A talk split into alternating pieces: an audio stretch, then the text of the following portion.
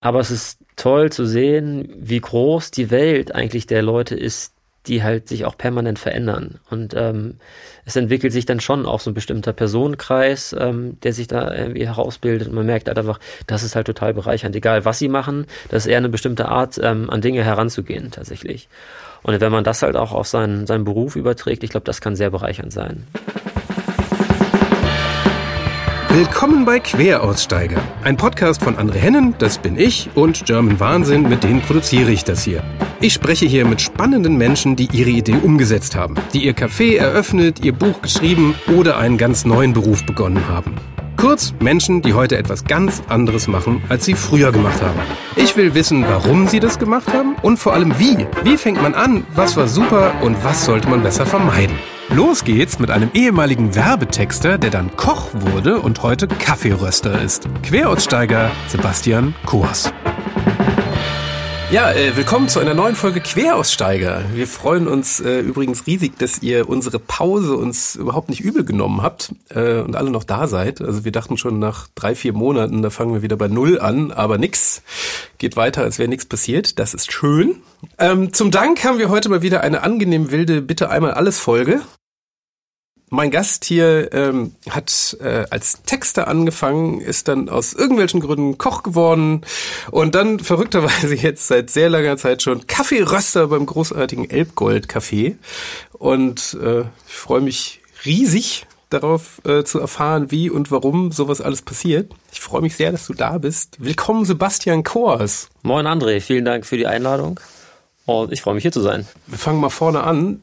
Nach der Schule dachtest du, also wir waren lustigerweise auf der gleichen Schule, nämlich auf der Texterschmiede dann. Was ist da eigentlich zwischen Schule und Texterschmiede? Wie bist du überhaupt drauf gekommen, dass es die gibt und warum? Also das ist bei uns total die Familienkrankheit.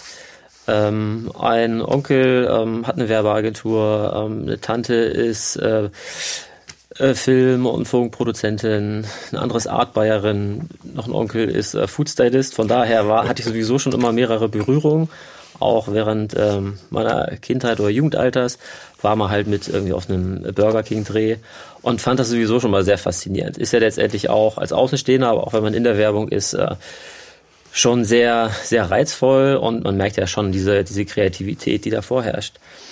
Und ähm, anfänglich hatte ich mich mal als, äh, lustigerweise als Werbekaufmann beworben. Ähm, da hatte ich noch nicht so den Überblick. Ähm, hab dann äh, auch mal eine Absage bekommen. Aber als Ausbildung dann? Als, Ausbildung ja. tatsächlich, genau. Ich wollte eine Ausbildung machen. Ähm, hatte ein Rückschreiben bekommen mit einer ähm, beigefügten CD, die ich halt einfach mich, äh, der ich mich beworben hatte, wo so ein kleiner selbstgedrehter Werbespot drauf war. Dann stand da lustigerweise drauf, ähm, sehr unterhaltsam, aber nee. Da habe ich gemerkt, das, das okay, da ich, okay, ja, der Film schien ja gut gewesen zu sein, aber vielleicht habe ich mich in der falschen Abteilung beworben. Ähm, und habe dann halt nochmal so ein bisschen Rücksprache gehalten mit meiner Familie und die meinten dann halt, bewirb dich doch mal lieber eher auf der kreativen Ebene und dann ähm, bin ich halt natürlich irgendwie auch dadurch, dass wir halt ähm, in der Nähe zu Hamburg gewohnt haben, auch auf die Texterschmiede gekommen und habe mich dann da einfach, du weißt es ja auch, äh, mit einem Kreativtest beworben und wurde dann eingeladen vor Ort zum, zum Casting. Und dann gibt's ja weitere Tests. Erzähl noch mal diesen Kreativtest, also damit man sich so ein bisschen was drunter vorstellen kann. Was, was, wie sieht der aus? Also überlegen, das, waren, noch, ich, da das waren so vier, fünf Aufgaben, die man machen musste. Da musste man, ich glaube, was war das nochmal? Ich glaube, Werbung für ein Brötchen machen. Für ein Brötchen. Ich glaube, man hatte ein Brötchen einfach und musste sich dazu was ausdenken. Also warum jetzt dieses Brötchen, ähm, das ist aber auch schon tatsächlich urlange her, war auch garantiert nicht meine beste Idee, von daher habe ich sie auch gar nicht mehr so sehr auf dem Zettel. Genau, und dann wurde man halt eingeladen ähm, in die nächste Runde quasi in den Recall und dann hatte man halt persönliche Gespräche und musste halt dann an dem an dem besagten Tag halt nochmal ein paar Aufgaben lösen. Genau, und dann weiß ich gar nicht mehr, wie viele Leute das waren pro Jahrgang. Weißt du das noch? Irgendwie? Ich glaube so 30, 40. Ja, so Klassengröße irgendwie. Typische ja, Klasse halt. Genau. Und das ging dann ein Jahr und dann. Ja, das war dann ja auch doppelt, ne? Also du warst dann ja auch bei in zwei Agenturen parallel. Also genau. nicht parallel, ja, sondern eben äh, Schule, Schule und Agentur parallel und mhm. man wechselt dann einmal. Genau, tagsüber eine Agentur und abends äh, war dann halt immer der äh, theoretische oder auch praktische Unterricht. Ähm, meistens kam da ja ein Dozent aus der Werbung oder aus dem Marketing oder halt ein, ein Prof aus der Uni und dann hat halt da was vorgetragen. Genau. Und wie war der Alltag? Also wie sah so der typische Tag in der Werbung aus? Also ähm, der Alltag an sich ist immer der gleiche. Ich glaube, die Wahrnehmung als Praktikant beispielsweise ist eine andere als hinterher wie als, als Texter oder vielleicht auch als äh, Kreativdirektor. Als Praktikant bist du natürlich erstmal, musst du halt einfach die Aufgaben machen, die halt einfach äh, so anfallen oder anfallen müssen. Also ähm, so Schweinebauchartikel oder halt einfach wie Headlines für kleinere Geschichten. Und die meisten Sachen kommen ja eh nicht durch. Wenn dann mal irgendwas in die nächste Runde kommt, freust du dich natürlich wahnsinnig. Ähm, aber gerade so diese Praktika sind natürlich total toll, um auch verschiedene Agenturen kennenzulernen. Also gerade wenn man mal in einer kleineren Agentur ist oder in einer größeren. Die Strukturen funktionieren ja schon anders. Ich denke mal so, die Kreativteams an sich ähm, arbeiten vielleicht ähnlich und sind auch immer ähnlich groß aber ähm, bis dann vielleicht eine Idee mal direkt ähm, durchkommt und bei einer Kundenpräsentation landet, ist dann, glaube ich, bei einer größeren Agentur vielleicht schon auch noch ein längerer Weg, weil es halt einfach auch noch mehr Kreative gibt, ähm, vielleicht weil die Kunden auch ein bisschen größer sind. Genau, ähm, der Alltag ist manchmal so, wie man sich das vorstellt. Also ich weiß noch, in einer Agentur haben wir total die Klischees bedient. Wir haben da auch gekickert und waren dann halt einfach irgendwie, waren im Café und saßen da und haben uns da dann halt was ausgedacht. Ähm. Und dann manchmal aber auch wieder ähm, sehr fokussiert. Also tatsächlich, dass man hat ja, wie ist ja immer unter Zeitdruck. Ähm, man hat ja einen bestimmten Termin, wo man halt eine Präsentation halten will äh, oder wann, wie lange man pitcht. und von daher, das kriegt man aber eigentlich eher mit, glaube ich, wenn man halt einfach in einer höheren Position ist ähm, wie eng das alles ist. Ich glaube, gute Kreativdirektoren vermitteln quasi ihren Kreativen eher, dass sie erstmal total losgelöst arbeiten können. Und ähm, das führt ja meistens auch zu den besten Ergebnissen, wenn man in alle Richtungen denken kann. Von daher war so ein Mix aus beiden, glaube ich. Also sehr kreativ tatsächlich. Man kann sich da schon auch persönlich ähm, entfalten und auch so arbeiten, wie man das möchte. Ähm, aber auch in einem festgesteckten Rahmen, dass es ergebnisorientiert ist. Also so ein äh, gute CD sagt erstmal, denk, mach irgendwas und sobald er merkt, okay, das geht jetzt hier ein bisschen zu aus dem Rahmen, dann zieht er das wieder, zieht er sozusagen die Leitplanken immer enger. Ja, ich glaube, wenn die Quote vielleicht auch der Ideen, die dann hinterher ähm, was nützen, äh, zu denen, die halt völliger Quatsch sind, vielleicht in einem gesunden Maß sind, dann ist das schon okay. Ja. Ansonsten die Leute in der Agentur, das ist, ich fand das immer toll tatsächlich. Also gerade so dieser ähm, dieser Spirit, der entstanden ist in einer Werbeagentur, ähm, ja, total cool. Also schöner Ort, wirklich, um, um sich da gedanklich irgendwie auszutoben. Manchmal eskaliert es auch noch. Ich weiß auch noch irgendwie so ein, das war ein Pitch für ähm, einen größeren Kunden. Ich glaube, irgendwie Telekommunikation war das. Ähm, und wir hatten echt Nächte sehr lang äh, gearbeitet und ist halt so der Klassiker, ne? Also dann bestellt man um acht irgendwas zu essen Pizza, Sushi oder was auch immer. Ähm, und dann war es halt aber irgendwann noch nach Mitternacht und irgendwann sind wir halt alle durchgedreht und dann gab es halt so eine Art Essensschlacht im Großraumbüro. Und aber das ist dann auch so ein bisschen so ein Ventil, wo man dann quasi halt einfach mal so ein bisschen diese Überlastung vielleicht irgendwie auslässt und alle hatten danach wieder gute Laune und dann ging es am nächsten Tag weiter und der Pitch wurde auch gewonnen, von daher vielleicht hat es was geholfen. Ne? Also um mal ganz kurz, nur was das Thema äh, Arbeitszeit angeht, also wenn du das jetzt vergleichst mit den Berufen, die danach kamen, also Koch und Röster, sind, ist, sind die eigentlich, also Köche haben wir, also wir hatten jetzt hier auch schon einige, da ist die Arbeitszeit ja auch ziemlich, also nicht, nicht wirklich gut steuerbar. Also oft, also zumindest vor allem hat man halt zu arbeiten, wenn alle anderen halt frei haben, weil dann gehen halt alle anderen ins Restaurant. Aber jetzt mit Röster, also hat sich das bei dem Thema Arbeitszeit geändert oder verbessert oder ist es völlig anders oder war das, also? Also zuerst hat es sich auf jeden Fall verschlechtert. Ich denke mal, Koch? Ja, also von der von der Stundenanzahl, die ich äh, pro Woche gearbeitet habe, ist es ungefähr gleich geblieben. Letztendlich hat sich die Arbeitszeit halt nur verschoben. Aber es kommt halt auch darauf an, was für ein äh, Restaurant oder was für eine vielleicht auch Hotelküche oder Kantine man arbeitet. Gerade in der Kantine hat man halt super geregelte Arbeitszeiten tatsächlich. Da fängt man äh, wie auch morgens um sieben oder acht an, arbeitet acht Stunden, dann hat man Feierabend. Weißt du noch, was so eine gute äh, Anekdote aus dieser Agenturzeit war? Also was, was war jetzt mal abgesehen von Essensschlachten irgendwie, was war da gut besonders? Also äh, wirklich schön in Erinnerung geblieben ist mir ähm, ein Erlebnis, ähm, das war eine rein interne Geschichte. Ähm, da ist ein Texterkollege, ich weiß gar nicht mehr, ob der krank war genau oder halt irgendwie mit einem anderen Projekt betreut war, auf jeden Fall ausgefallen. Ich musste kurzfristig äh, für den übernehmen und halt eine Präsentation äh, intern halten. Ähm, war da Junior-Texter ähm, und hatte wirklich nur einen halben Tag Zeit, mich darauf vorzubereiten und mir auch wirklich was auszudenken, also ein paar Kampagnen auszudenken.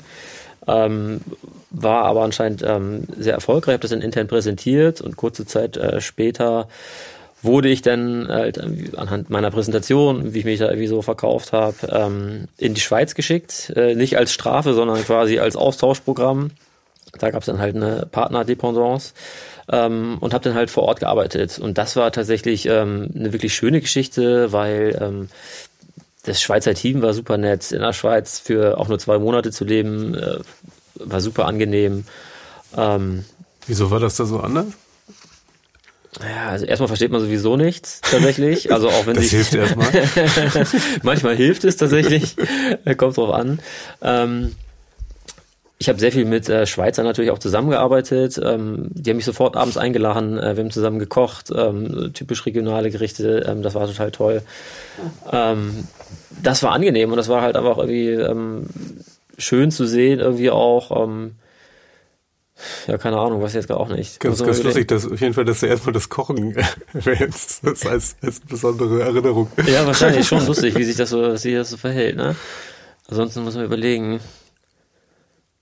Ich meine, du bist dann ja, also du warst, du hast ja einmal die Agentur gewechselt. Mhm. Weißt du noch warum? Also warum du gewechselt hast? Kam ein Angebot oder wolltest du was anderes? Oder? Also nach der Texas-Schmiede ähm, habe ich bei einer kleineren Agentur angefangen.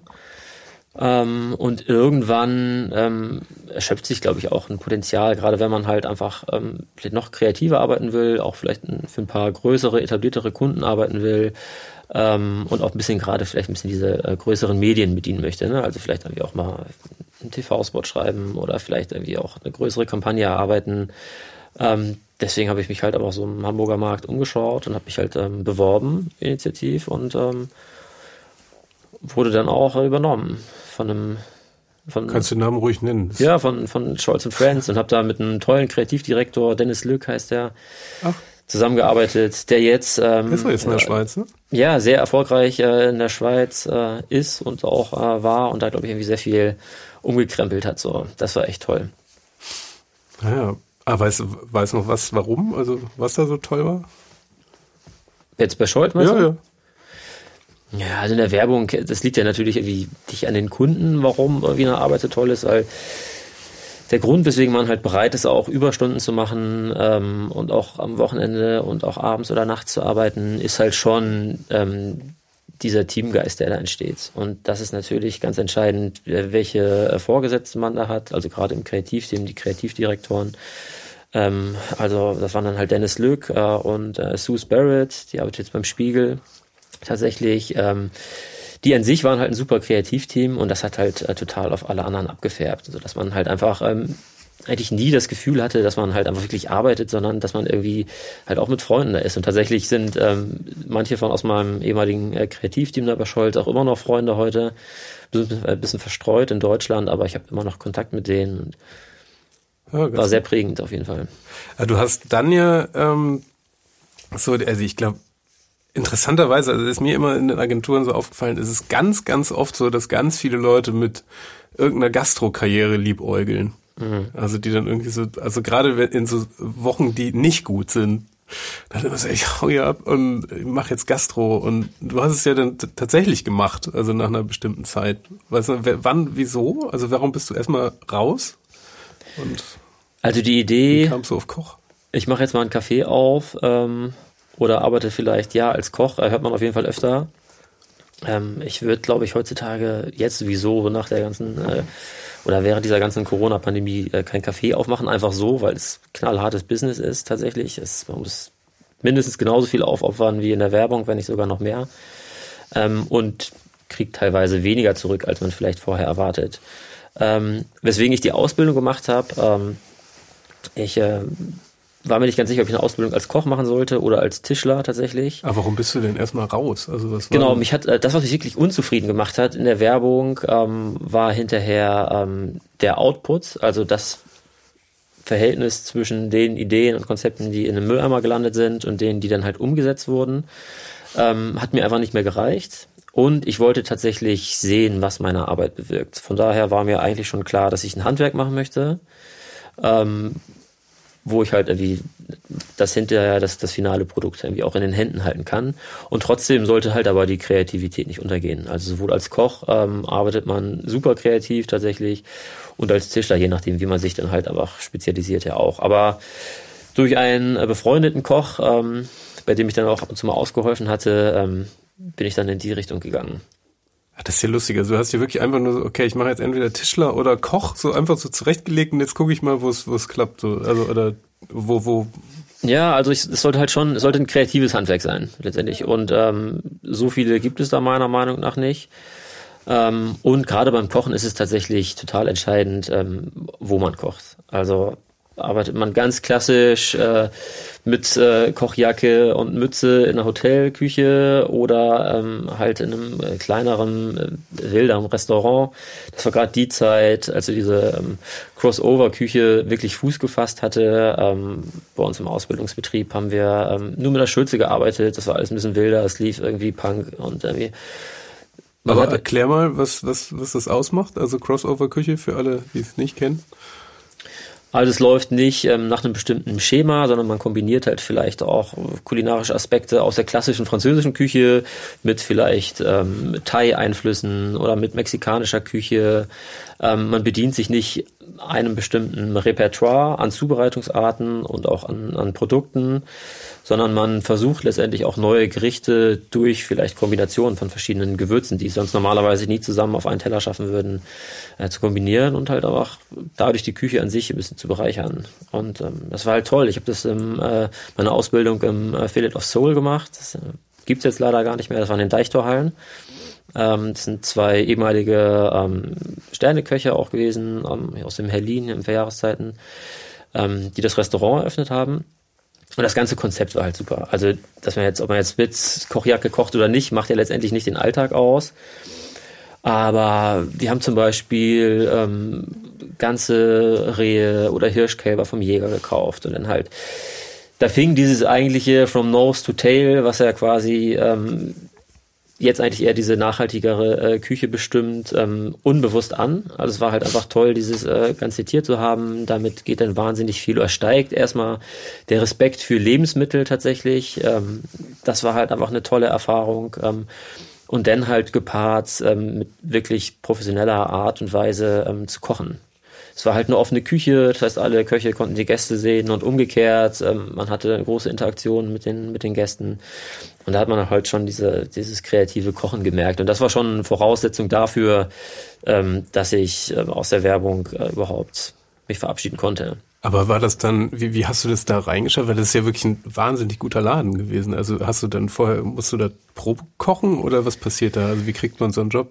Man kocht da Probe, ja, tatsächlich. Ähm, ich war auch mal ähm, zum Probekochen in einem anderen Restaurant und dann hieß es, hier ist jetzt ähm, ein Entrecot und jetzt schneid doch einfach mal ein 300 Gramm Steak darunter und dann wird es danach auf die Waage gelegt und dann wird halt geguckt, ob du halt irgendwie Augenmaß hast oder nicht. Das wird natürlich von niemandem erwartet, der noch jetzt keine, keine Kochausbildung gemacht hat.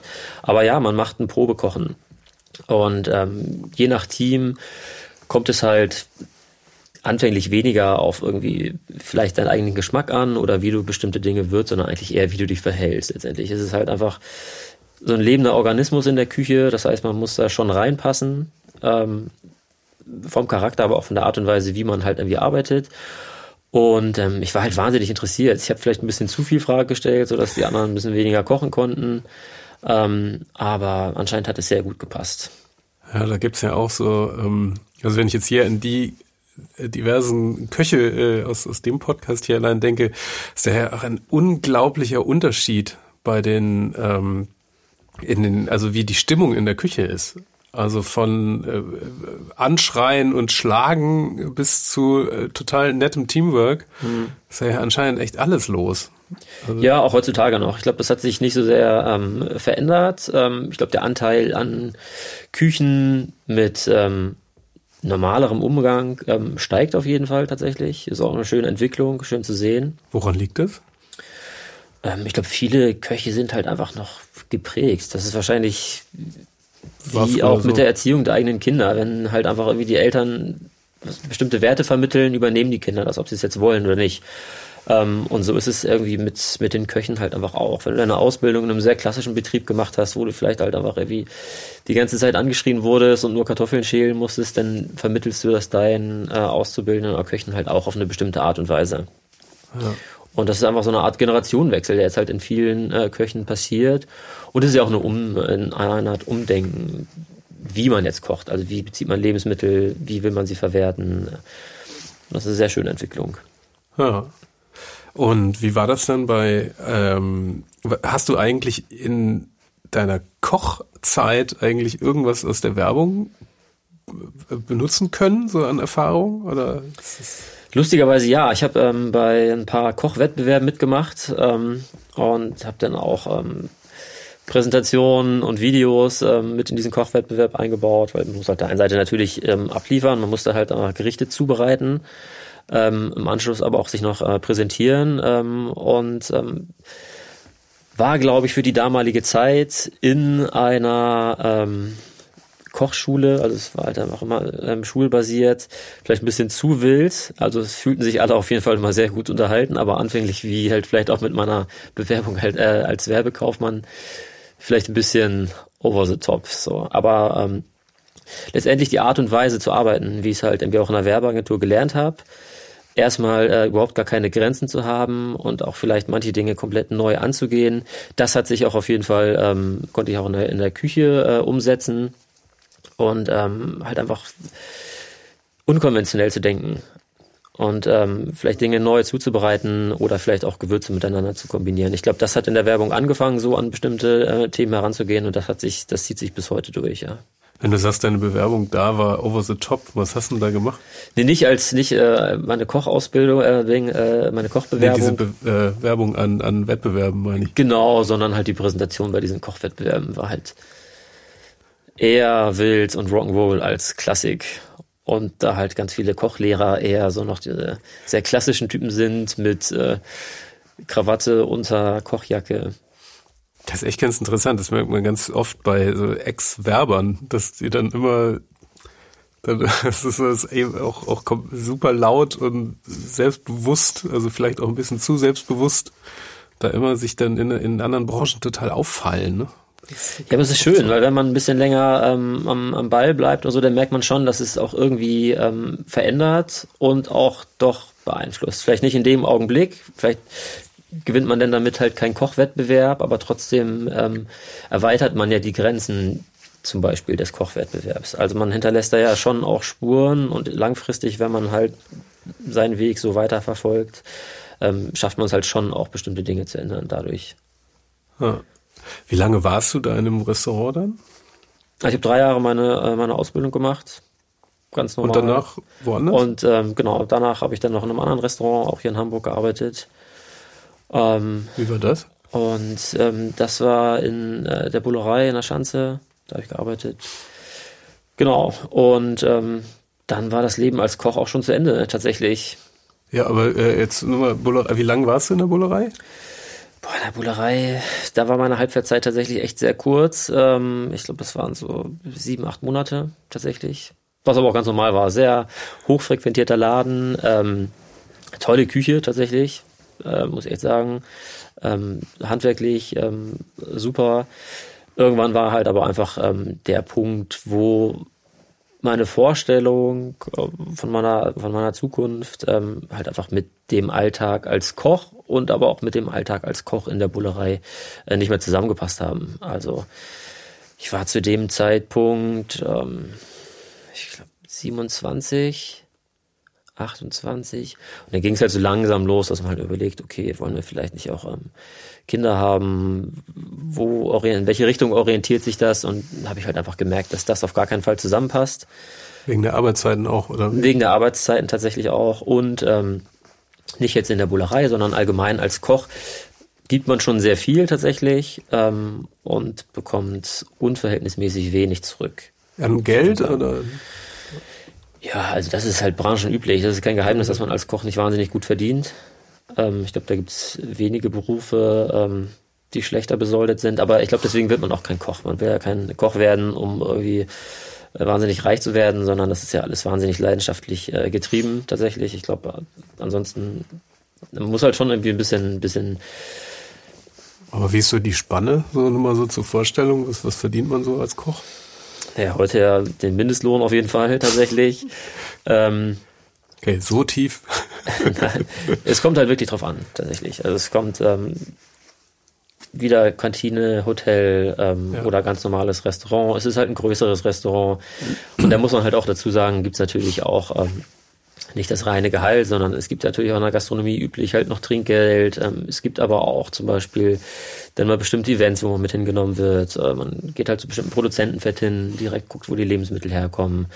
Ähm, und das ist natürlich, wenn man etwas aus Leidenschaft macht, äh, manchmal mehr wert vielleicht auch als das Bare. Hm, verstehe. Und wie, äh, also dann war so die Entscheidung, machst auf jeden Fall irgendwas, was mehr mit dem Privatleben zusammengeht. Und ja, so ein richtige, ähm, ein richtig neuer Weg tat sich äh, mir da gar nicht auf. Mir war halt nur klar, dass ich den Weg so nicht weitergehen will ähm, und habe ähm, ohne Masterplan äh, gekündigt und bin dann mit meiner Frau erstmal nach Neuseeland und da sind wir rumgereist tatsächlich. Ach krass. Genau. Also wir haben uns ein Auto gemietet, ähm, sind auf der Nord- und auf der Südinsel äh, rumgekurvt und Ach schön, hast du Sparte platt gemacht oder, oder, oder hast da auch noch gearbeitet oder? Nee, das war reiner Urlaub tatsächlich. Genau, wir haben einfach Neuseeland auf uns wirken lassen ähm, und wirklich ein schönes Land zum Auswandern tatsächlich, muss ich sagen. Ja, weiter weg geht ja auch kaum. Ja, nee, nicht deswegen, aber man hat halt einfach so verschiedene äh, Klimata. Ja, das ist halt so komplett ähm, anders. Die ist Natur halt ist wahnsinnig tatsächlich. Also man hat auch wirklich alles äh, wie in Neuseeland. Also von Eisbergen bis zu äh, tropischen Wäldern und dann halt einfach wie gesagt, Strand. War echt toll. Tatsächlich. Und da war so ein bisschen Selbstfindung da angesagt. Genau, letztendlich, ähm, das war nicht der Grund, weswegen wir nach Neuseeland wollten, sondern der Grund war eher Neuseeland. Mhm. Ähm, trotzdem ähm, hat es mir geholfen, mich so ein bisschen neu zu sortieren, meine äh, innere Mitte wiederzufinden und halt einfach neu auszurichten. Und ähm, dann hatte ich den Entschluss gefasst, äh, zu studieren, wenn wir zurückkommen nach, nach Deutschland. Und dann kamen wir im äh, Februar zurück. Und ähm, ich wollte mich zum Wintersemester bewerben, hatte also noch ein paar Monate zum Überbrücken und ähm, musste natürlich aber irgendwie meine, meine Haushaltskasse wieder füllen und habe halt einfach erstmal ähm, aushilfsmäßig ähm, mich bei Elbgold beworben und dann halt irgendwie auch angefangen. Ich kannte die Rösterei halt, weil sie direkt ähm, neben dem äh, Restaurant liegt, in der Bullerei liegt mhm. und hatte da halt immer so meinen Tageskaffee abgeholt. Ähm, habe auch gar nichts Großes erwartet. Ich habe mich da beworben und habe am Wochenende als Tellerwäscher da gearbeitet und in der Woche ähm, ein bisschen in der Rösterei ausgeholfen und Rohkaffee abgewogen. Das war's. Ähm, wollte das halt einfach nur ein paar Monate machen und dann halt einfach wieder aufhören. Und ähm, jetzt bin ich seit über acht Jahren da. Hab nie angefangen zu studieren.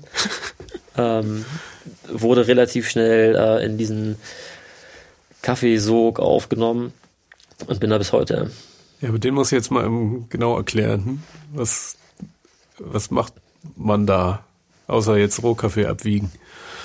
Ähm, anfänglich tat ich tatsächlich gar nicht mehr. Dann hatte ich ähm, das Glück, dass äh, zwei damalige Röster, ähm, ich glaube zwei, drei Monate nachdem ich da angefangen hatte, gekündigt haben. Und dann gab es halt niemand mehr außer äh, Thomas. Aber ist es ein Ausbildungsberuf oder ist es? Oder? Es war früher mal ein Ausbildungsberuf tatsächlich. Ähm, heute kann man das nur als Queraussteiger machen, mehr oder weniger. Ähm, es gibt ähm, BWL-Studiengang mit Schwerpunkt Kaffee, aber es hat mit dem eigentlichen Thema Rösten nichts zu tun.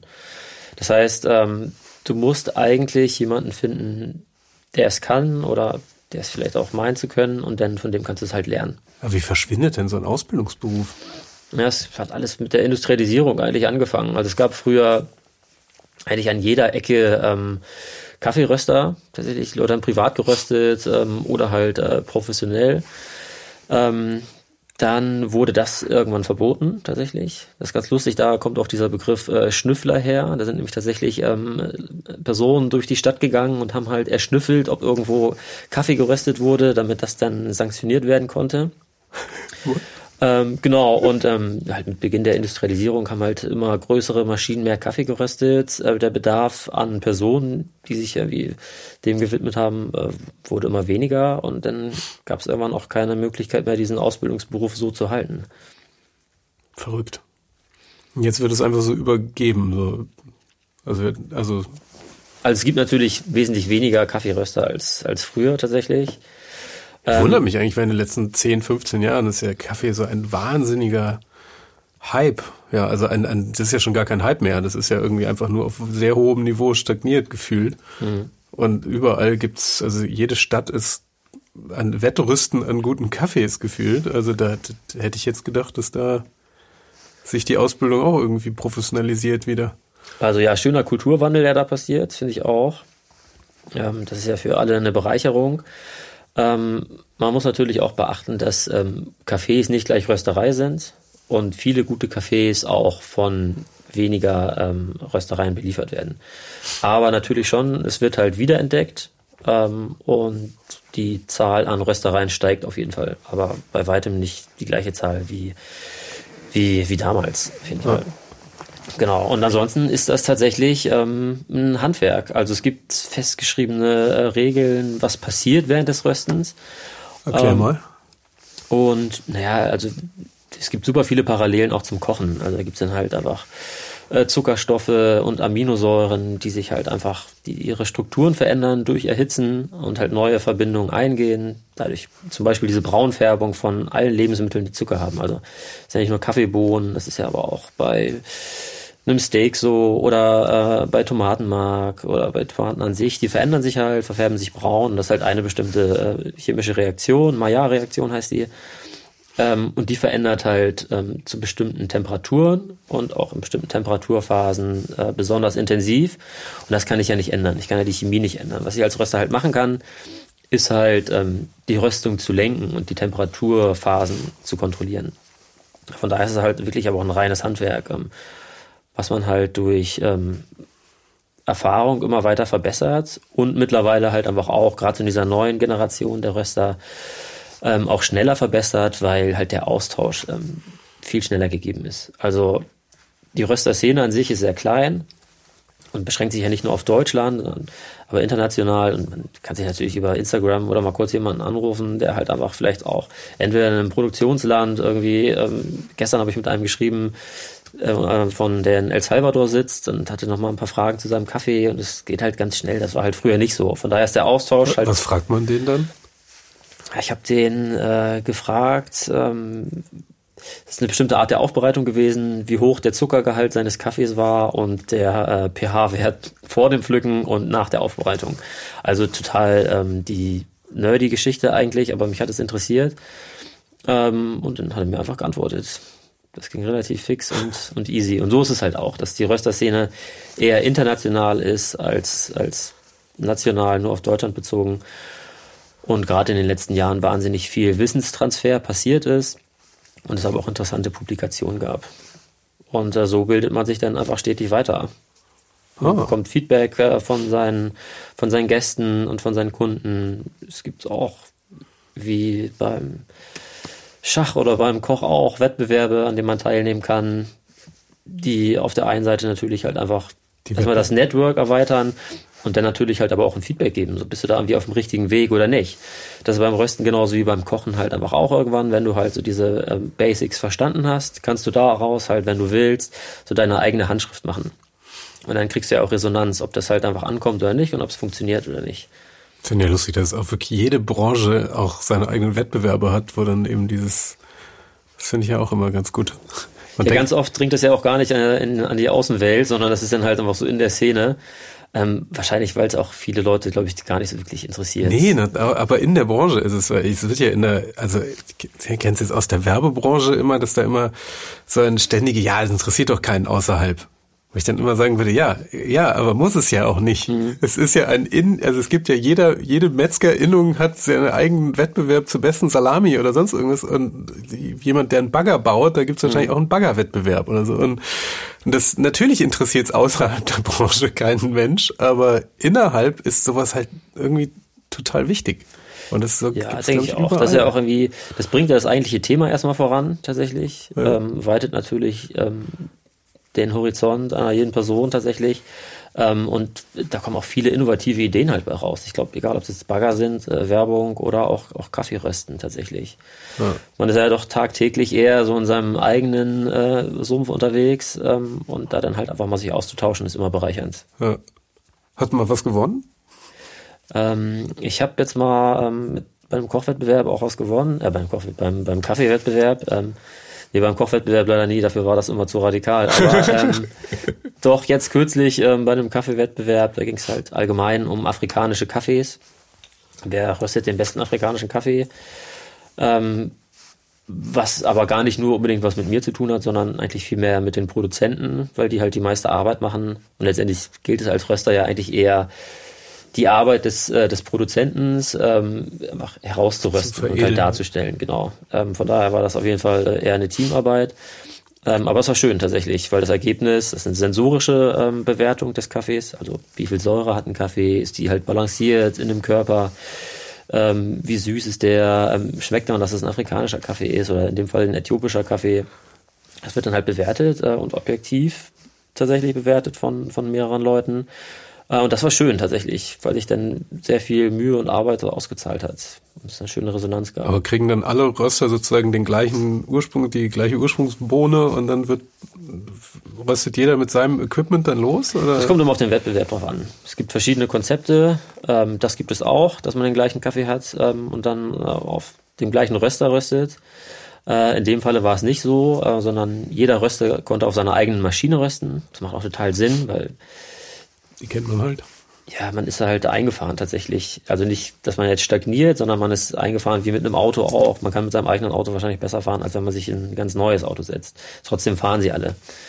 Ähm, und ähm, konnte halt auch einen eigenen Kaffee verwenden und den dann einreichen, tatsächlich. Und ähm, bei uns im Elbgold ähm, arbeiten wir halt jedes Jahr immer mit den gleichen Produzenten zusammen. Ähm, und wollen halt erstmal natürlich für die Produzenten eine Sicherheit ähm, gewährleisten ähm, und halt aber auch stetig an den Produkten arbeiten. Und das ist dann natürlich total toll, wenn du dir halt ein Projekt ähm, nimmst mit dem Produzenten zusammen, daran arbeitest und dann irgendwann kommt halt der Zeitpunkt und du verkaufst das Ganze mal einfach jetzt im Markt, in einer Rösterei oder du schickst es halt zum Wettbewerb und merkst halt, dass sich das total gelohnt hat. Das ist echt schön. Wie viele Röster seid ihr eigentlich jetzt bei Elbgold? Oder Wir sind drei Personen. Also drei Personen, die aktiv rösten. Ähm, insgesamt ähm, zählt die Produktion halt aber auch ähm, Leute, die den Kaffee abpacken, ähm, ja. die sich halt einfach um die Kommunikation mit den Gästen kümmern. Aber wie sieht so der typische Arbeitstag jetzt aus?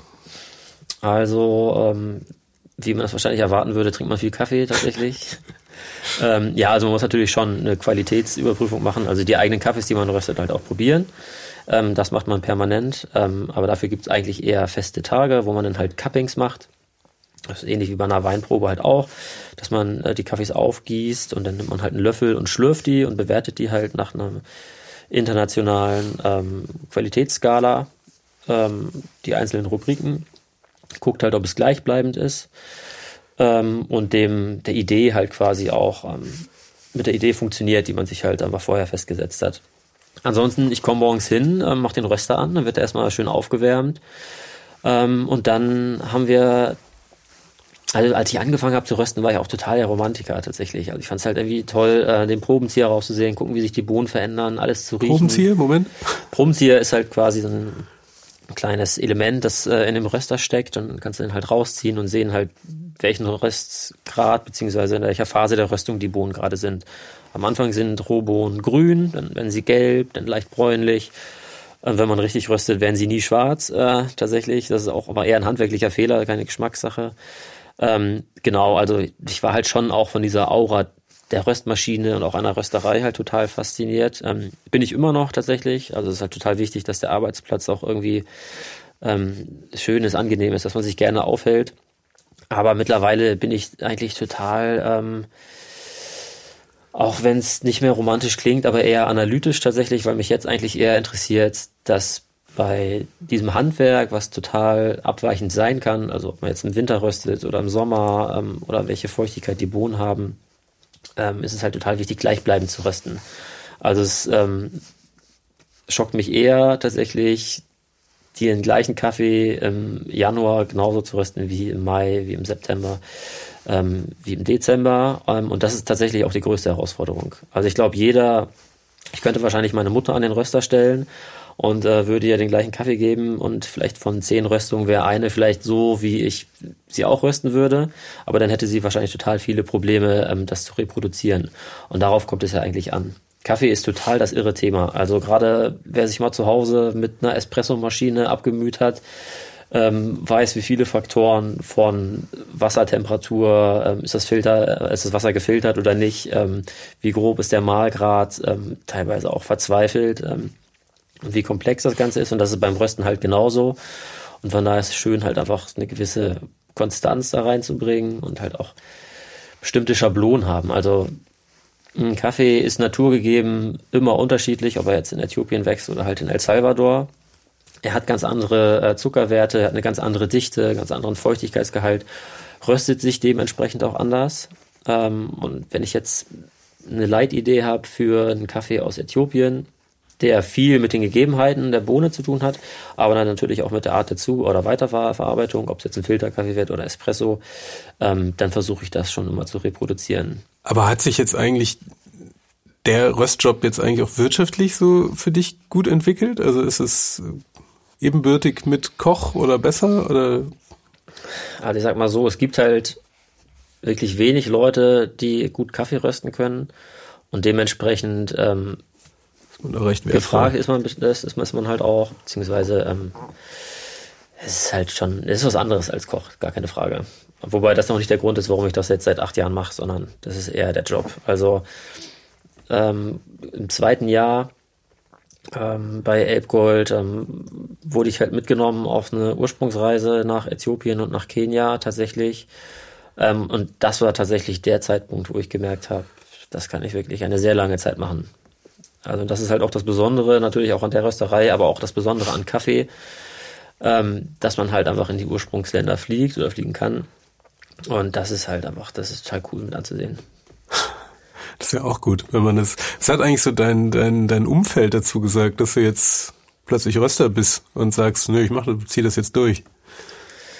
Ähm, ich, mein Vater hat nur gelacht tatsächlich, als er gehört hat, dass ich ähm, meine, meine Kochjacke an den Nagel hängen möchte. Ähm, aber ich habe tatsächlich auch gerade so aus meiner Familie und auch aus meinem Freundeskreis äh, eigentlich immer Unterstützung bekommen, weil die halt einfach auch gemerkt haben, mit welcher Motivation ich die neuen Dinge halt angehe und was halt auch einfach die Gründe für meine Entscheidung sind. Ähm, ich fand es auch toll, dass ich auch gerade familiär nie auf eine bestimmte Richtung geprägt wurde oder dass mir jemand gesagt hat, das musst du machen. Da wurde mir tatsächlich irgendwie immer eigentlich sehr der Weg geebnet, mich da komplett irgendwie selbst zu finden und auch das zu finden, was mich da glücklich macht. Von daher war die Grundvoraussetzung sehr toll. Ah, sehr gut. Hast du eigentlich so aus diesem Röstding noch so, so das, das, was war so das, das Spannendste so gefühlt? Also wenn du jetzt sagst, du warst Äthiopien oder anderen Ländern oder alles, jede Kaffeereise ist abenteuerlich. Also gerade so die erste Reise, als wir in Äthiopien waren, ähm, das war gleich an einer der ersten Tage. Da sind wir halt losgefahren, sind nach Addis Abeba geflogen, äh, haben da eine Nacht äh, äh, verbracht und sind dann halt am nächsten Tag los äh, zu den zu den Kaffeegebieten gefahren. Die sind meistens halt ein bisschen weiter außerhalb. Und in Äthiopien sind die Straßen halt total schlecht ausgebaut, von daher braucht man auch total lange. Und dann saßen wir halt in unserem Fahrzeug ähm, und vor uns bog halt ein Krankenwagen ein ähm, mit Blaulicht und Alarm und schien halt irgendwie auch ein bisschen dramatischer zu sein. Aber unser Fahrer damals ähm, galt halt als irgendwie der schnellste Äthiopiens und hat halt eiskalt auch diesen Krankenwagen überholt und gekreuzt und irgendwie so eine Geschichte war halt irgendwie schon schon ganz lustig. Und dann kamen wir halt abends an im ähm, die Kaffeeleute, gerade die Einkäufer werden es kennen, also Coffee Land Hotel heißt das. Ähm, ich habe mich total gefreut, nach dem ganzen Tag ähm, abends irgendwie mal zu duschen und dann stand ich halt in der Dusche, habe das Wasser angedreht und dann halt wirklich wie in so einem Indiana Jones Film kam dann da halt einfach irgendwie so gelbes Wasser heraus und ich habe gedacht, boah, weiß ich auch nicht, vielleicht muss ich doch nicht duschen. ähm, und das sind dann halt schon eher so diese lustigen Geschichten, ne, die das Ganze irgendwie auch ähm, im Abgang irgendwie so ein bisschen unterhaltsam machen. Ähm, am schönsten ist tatsächlich aber wirklich der Moment, wenn man ähm, merkt oder die Kaffees, die man im Ursprungsland ähm, probiert und auch gesehen hat, hinterher in Hamburg hat. Also wenn man merkt, dass dieses ganze ähm, System halt funktioniert, dass man in einem Land, das so weit weg ist, ähm, Kaffee einkauft, ähm, dieses Vertrauen erstmal entsteht und wächst ähm, und der gleiche Kaffee dann halt hier in Hamburg landet und man den verarbeiten kann und verkaufen kann und das dann halt auch noch so sinnstiftend ist. Ich glaube, das ist halt, äh, das ist auch jetzt für mich irgendwie noch total erfüllend ähm, zu sehen, dass ich durch richtigen Kaffee-Einkauf, ähm, aber auch unsere Kunden und Gäste durch den richtigen Einkauf ähm, tatsächlich eigentlich mehr bewegen können, als sie eigentlich glauben. Also das macht in der Kaffeewelt doch schon einen sehr großen Unterschied. Also durch den Direktvertrieb sozusagen. Genau. Ja, also wir machen halt einfach die Vertragsverhandlungen, äh, Kaffeepreise direkt mit den Produzenten. Und bei uns ist es auch nicht so, dass wir irgendwie sagen, wir wollen jetzt irgendwie, weiß nicht, drei Dollar für den Kaffee ausgeben oder pro Pfund äh, und mehr nicht, sondern die Produzenten sagen, hey, das brauchen wir für unseren Kaffee. Das ist erstens gerechtfertigt, weil die Qualität enorm hoch ist, aber das brauchen wir halt einfach auch, um zu wachsen, damit unsere Infrastruktur ausgebaut werden kann, damit wir unsere ähm, Mitarbeiter ordentlich bezahlen können. Und dann sagen wir auch, das ist der Preis, den ihr wollt, und dann kriegt ihr den halt auch. Und dadurch kann man halt einfach auch andere Projekte ähm, abseits des Kaffees halt voranbringen und halt einfach aber nicht irgendwie kolonialistisch sagen, irgendwie baut doch mal hier eine Straße hin oder so, sondern halt einfach eher zu fragen auch. Das ist immer ein Austausch. So was, ja. die kennen ja ihre Community am besten. Also was ist denn da irgendwie wichtig bei euch? Braucht ihr irgendwie, braucht ihr eine bessere Straße oder braucht ihr vielleicht ein Kühlhaus äh, oder vielleicht eine Schule? Wir haben schon verschiedene Projekte gestartet. Also wir haben irgendwie in Äthiopien ein Schulprojekt vorangebracht, ähm, in El Salvador ein Kühlhaus gebaut für Kaffee, um den da aufzubereiten. Also das ist halt immer unterschiedlich. Wir fragen eher, was die Ideen sind und wie wir das unterstützen können. Das ist ganz interessant, weil ihr, also gefühlt, also ich kenne ja Elbgold jetzt, also ich beschäftige mich jetzt nicht die ganze Zeit mit Elbgold, aber gefühlt hängt ihr das aber gar nicht so raus, ne, dass ihr das alles macht, oder? Also ich kenne ja jetzt relativ viele, also von, ich sage jetzt, Viva Con Aqua oder Goldeimer oder diese ganzen, äh, wir, wir machen ein Produkt, um die Welt zu verbessern die, die schreiben das ja wirklich vorne drauf. Und bei Alkohol überrascht mich das jetzt schon fast ein bisschen. Also das, also das ist okayer Einkauf ist, hatte ich jetzt irgendwie irgendwie erwartet, aber das mhm. Ist das Absicht, also dass ihr das gar nicht so? Nee, das ist keine Absicht. Ich glaube, das ist ganz oft ähm, eher Zeitmangel, das zu kommunizieren. Ähm, also vielleicht das ist auch ein bisschen vernachlässigt worden tatsächlich. Ähm, wir sind da auch dran und auch motiviert. Ähm, wir machen das schon oft eher in so mühseligen ähm, 1 zu 1 Gesprächen tatsächlich da haben wir auf jeden Fall noch äh, Potenzial. Wir müssen das auch machen, weil das letztendlich, es ist halt alles da. Wir machen das und kommunizieren es halt nicht. Das ist schon ein bisschen schade. Ähm, natürlich erstmal irgendwie zweitrangig. Erstmal total sympathisch. Ja, also, also ist ja besser halt als andersrum. Ich glaube, uns ist es dann schon eher wichtiger, ins Ursprungsland zu fliegen, als einfach sich irgendwie einen Monat lang hinzusetzen und vielleicht eine Kampagne auszuarbeiten. Das könnte man natürlich auch irgendwie outsourcen. Ähm, haben wir halt aber bisher noch nicht gemacht, weil halt einfach gerade wie bei uns in der Rösterei ähm, sind ganz viele Entscheidungen auch eher unwirtschaftlich, sondern wirklich ähm, aus einer bestimmten Idee, aus einer Leidenschaft heraus. Ähm, und dann will man natürlich auch, dass die Kommunikation auch genau so ist, wie sie in der Realität passiert. Von daher sind auch schon manche Versuche ähm, eher gescheitert, weil auch ein bestimmter, ähm, bestimmte Art zu denken entsteht, wenn man halt mal mit Produzenten zu tun äh, gehabt hat und wie die Kaffeewelt eigentlich aussieht und wie sie aussehen kann. Und dann das willst du dann auch irgendwie transportieren. Von daher machen wir es schon stückchenweise, aber es dauert auch länger, das ähm, herauszuarbeiten. Aber wieso meinst du, ist das dann gescheitert dann? Also ich glaube, gute, gute Werbeagenturen oder gute Kreative können sich schon wirklich sehr viel hineinversetzen. Ähm, aber wenn du auch gerade, also Thomas und Annika, die Geschäftsführer vom Elbgold, die sind halt irgendwie auch ein bisschen, bisschen irre, was, was das Thema Kaffee angeht. Also wirklich ganz viele Entscheidungen machen jetzt irgendwie aus einer Sicht eines Unternehmensberaters vielleicht gar nicht so viel Sinn, aber sie machen dann halt für einen Kaffeeproduzenten Sinn. So, und das muss man halt einfach auch erstmal ähm, verstehen und auch verstehen lernen, auch dann vielleicht als Werbeagentur. Ähm, Würde ich als Werber sagen, ist ja fantastisch. Ist auch fantastisch. Ist ja so, aber wir haben halt irgendwie viel tatsächlich ähm, finanzielle Mittel, aber auch Zeit echt immer eher da reingesteckt, ähm, vielleicht auch neue Produzenten zu finden. Also wir wollten eigentlich auch letztes Jahr natürlich, wurde halt leider alles abgesagt. Ja, klar. Ähm, neue ähm, Länder und Produzenten in Ruanda und Burundi finden und sowas ist dann letztendlich steht eher im Fokus, als das richtig zu kommunizieren. Ähm, aber ja, auf jeden Fall. Wir wollen klar. das definitiv machen. Gar keine Frage. Machen wir jetzt gerade, in dieser Sekunde quasi. ähm, wenn du ähm, tatsächlich, also wenn du jetzt nochmal so über alle Berufe zurückdenkst, also so vom, vom Werbetexter zum Koch, zum Röster und du redest halt mit, oder sprichst jetzt halt mit jemandem, der die ganze Zeit überlegt, sich zu verändern, aber eigentlich seit zig Jahren in seinem Job steckt und denkt, er kommt da irgendwie nicht raus. Was würdest du dem aus deiner Erfahrung raten? Also, ist natürlich immer schwierig, jetzt irgendwie ähnliche Entscheidungen oder wenn du jetzt Werbetexter bist, kannst du ja Koch werden, ähm, so weiterzugeben oder zu empfehlen. Aber letztendlich, was ich halt gemerkt habe, ist, dass es nie stehen bleibt, dass sich das immer weiterentwickelt und letztendlich, dass sich aus jeder neuen Situation äh, neue Gedanken und auch neue Situationen ergeben, dass du halt neue Menschen triffst, die dich halt einfach vielleicht auch inspirieren. Ähm, und die Frage ist ja letztendlich eher, was einen motiviert. Also natürlich kann ich das auch verstehen, dass der Sicherheitsgedanke ähm, oft eine sehr große Rolle spielt, ähm, aber natürlich manchmal auch zu ähm, unglücklichen Situationen führen kann, dass man halt einfach ähm, in einem bestimmten Trott drin steckt, ähm, aus dem man vielleicht auch nicht rauszukommen glaubt, ja meistens eigentlich eher. Ähm, und dann eigentlich doch gar nicht so viel Mut erfordert, mal was ganz Neues zu machen. Ähm, also ich würde sagen, nicht so naiv zu sein, irgendwas zu machen und halt nicht ähm, außer Acht zu lassen, dass man natürlich vielleicht, wenn man eine Familie hat, dass man irgendwie vielleicht doch noch mal ein bisschen Geld nach Hause bringen sollte und da irgendwie nicht zu, ähm, zu abgeschottet seinen eigenen Weg finden will. Das muss schon eine richtige Balance sein.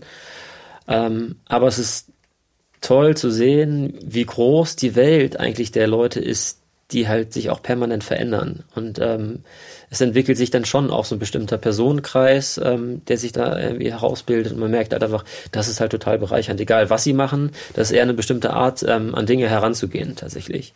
Und wenn man das halt auch auf seinen, seinen Beruf überträgt, ich glaube, das kann sehr bereichernd sein. Sehr schön, auch nochmal das Podcast-Konzept hier zusammengefasst. Das ist ja genau das. Ja, sehr schön. Du, das war ganz großartig, super interessant. Vielen Dank. Schön, dass du da warst. Ja, habe mich wirklich sehr gefreut. Vielen Dank. Das war Queraussteiger für heute. Wenn es euch gefallen hat, bewertet uns gerne bei Apple Podcasts. Verbesserungsvorschläge oder Empfehlungen für Gäste schickt ihr uns am besten auf Facebook oder Instagram. Wir freuen uns, wenn ihr bei der nächsten Folge wieder dabei seid.